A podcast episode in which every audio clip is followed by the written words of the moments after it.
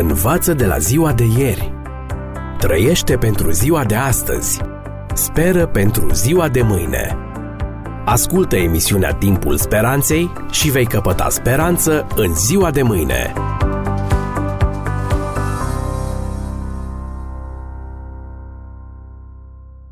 Dragi prieteni, în următoarele clipe vă propun spre audiție să dezlegăm o nouă dilemă creștină.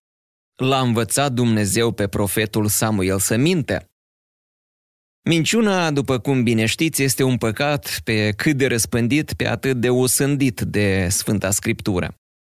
Chiar una din poruncile decalogului, porunca noua, condamnă orice formă de minciună în relațiile dintre oameni iar cartea Apocalipsei îi include pe toți mincinoșii în cele două liste ale celor ce nu vor intra în împărăția lui Dumnezeu. Apocalipsa 21 cu 8 spune, citez, dar cât despre fricoși, necredincioși, scârboși, ucigași, curvari, vrăjitori, închinători la idol și toți mincinoșii, partea lor este în iazul care arde cu foc și cu pucioasă, adică moartea a doua. Iar Apocalipsa 22 cu 15 scrie Afară sunt câinii, vrăjitorii, curvarii, ucigașii, închinătorii la idoli și oricine iubește minciuna și trăiește în minciună.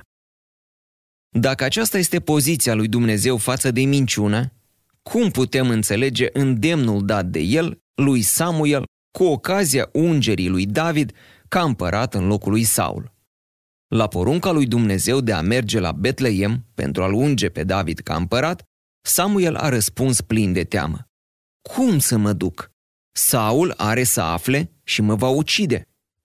Și Domnul a zis, să iei cu tine un vițel și să zici, vin să aduc o jertvă Domnului. 1 Samuel 16 cu 2. Dragi prieteni, este echivocul o minciună? Și dacă este, în situația de care vorbim, avem de-a face cu o formă de minciună. Când oamenii împinși de firea lor decăzută recurg la tot felul de minciuni, unele mai rafinate, altele mai grosolane, este oarecum de înțeles. Dar oare putem pune în dreptul unui Dumnezeu sfânt și neprihănit o astfel de intenție, învățându-și profetul să mintă? Există o întreagă filozofie a minciunii, oamenii încercând să scuze unele forme ale minciunii spuse în anumite situații. Unii spun că minciuna e perfect scuzabilă atunci când ea servește unui scop nobil, ca în cazul la care ne referim.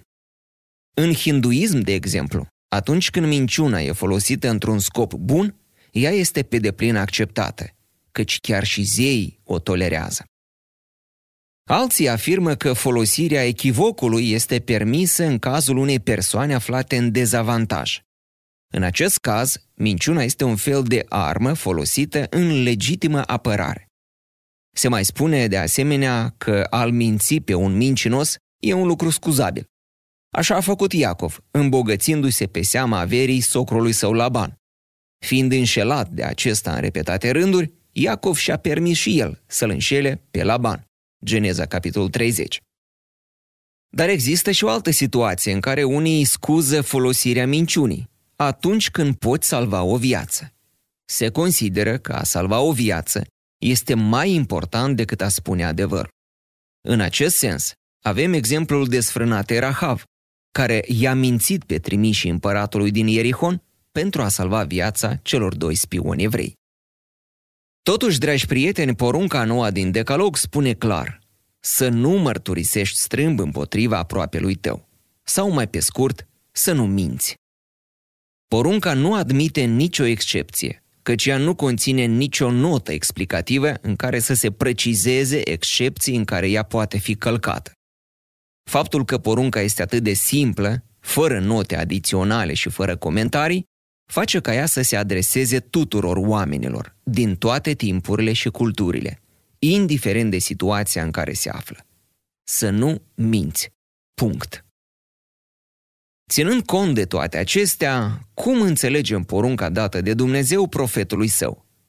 Doar cu câteva versete scrise înainte de cel pe care îl avem acum în atenție, profetul Samuel spusese despre Dumnezeu. Citez. Cel ce este tăria lui Israel nu minte și nu se căiește, căci nu este om ca să-i pară rău. 1 Samuel 15 cu 29. De altfel, întreaga scriptură vorbește despre caracterul sfânt și integru al lui Dumnezeu.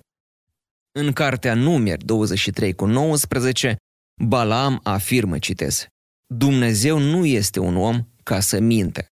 Iar în epistola către Tit, Apostolul Pavel vorbește despre nădejdea vieții veșnice, făgăduite mai înainte de veșnicii de Dumnezeu care nu poate să mintă. Același apostol întărește ideea în carte Evrei 6 cu 18, spunând că este cu neputință ca Dumnezeu să minte. Cum ar putea Dumnezeu să minte și în același timp să-i pedepsească atât de aspru pe oamenii care recurg la minciună? De ce au fost pedepsiți Anania și Safira doar pentru o minciună? Și de ce vor fi excluși din împărăția lui Dumnezeu toți mincinoșii?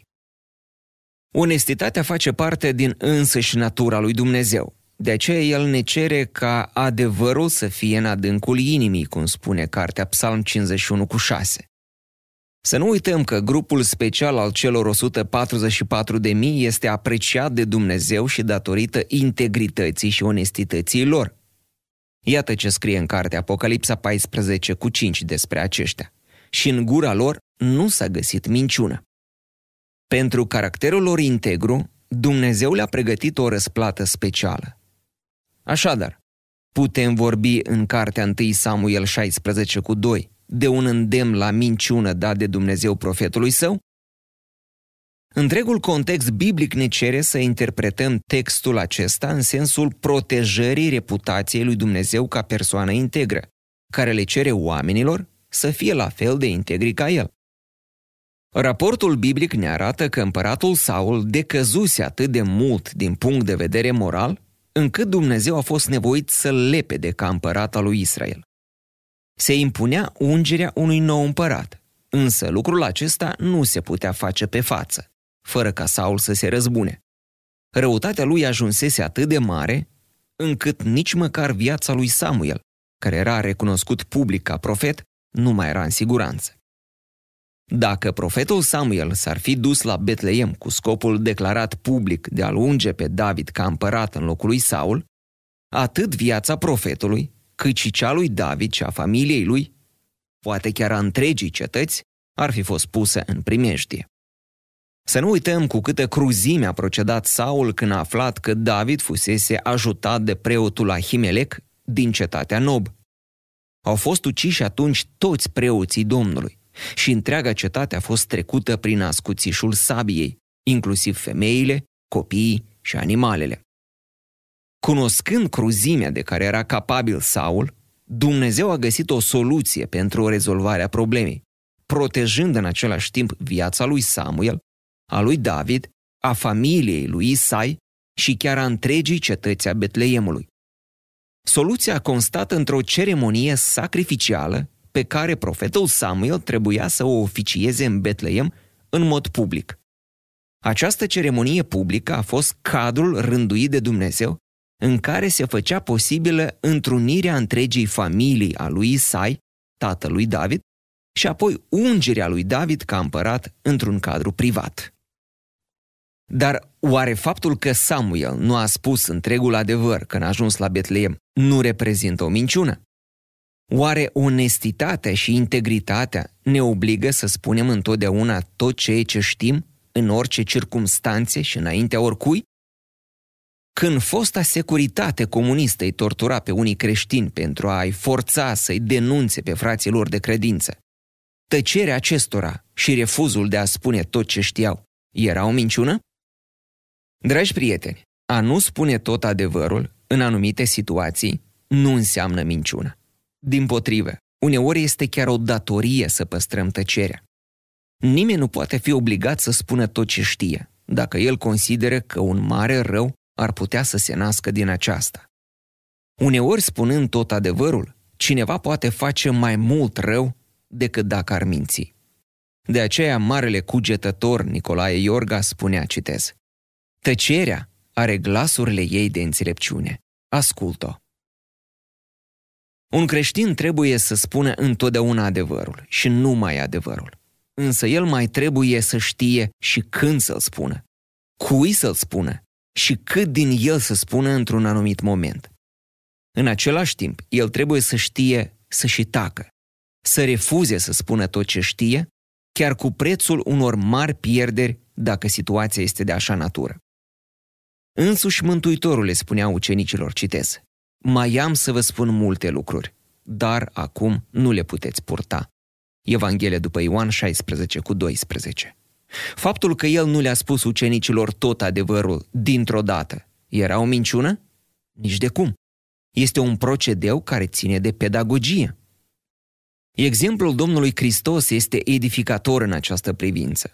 Au fost situații în care el i-a evitat pe dușmanii săi și a preferat să nu se expună unor pericole care să-i pună în primejde misiunea înainte de vreme.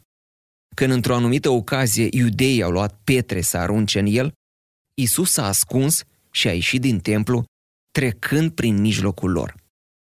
Într-o altă ocazie, după ce i-a îndemnat pe ascultătorii săi să fie fiei luminii, el a plecat și s-a ascuns de ei.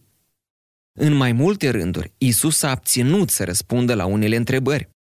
La întrebarea marelui preot în legătură cu acuzațiile false care îi se aduceau, Isus tăcea și nu răspundea nimic, deși putea să spună tot ceea ce știa.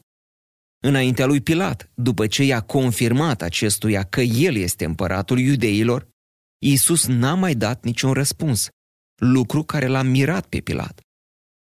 Când Domnul a fost chemat înaintea lui Irod, evanghelistul Luca ne spune că acesta, citez, i-a pus multe întrebări, dar Isus nu i-a răspuns nimic. Am încheiat citatul. Deci, îl poate cineva acuza pe Isus de minciună pentru că a tăcut, refuzând să răspundă și să spună tot ce știa în anumite momente?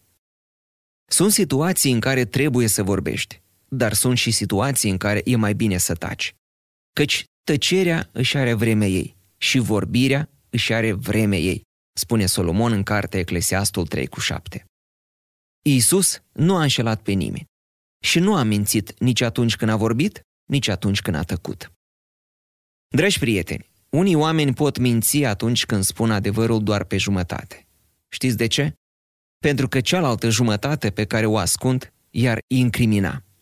Alți oameni însă rămân la fel de onești când nu spun tot ceea ce știu.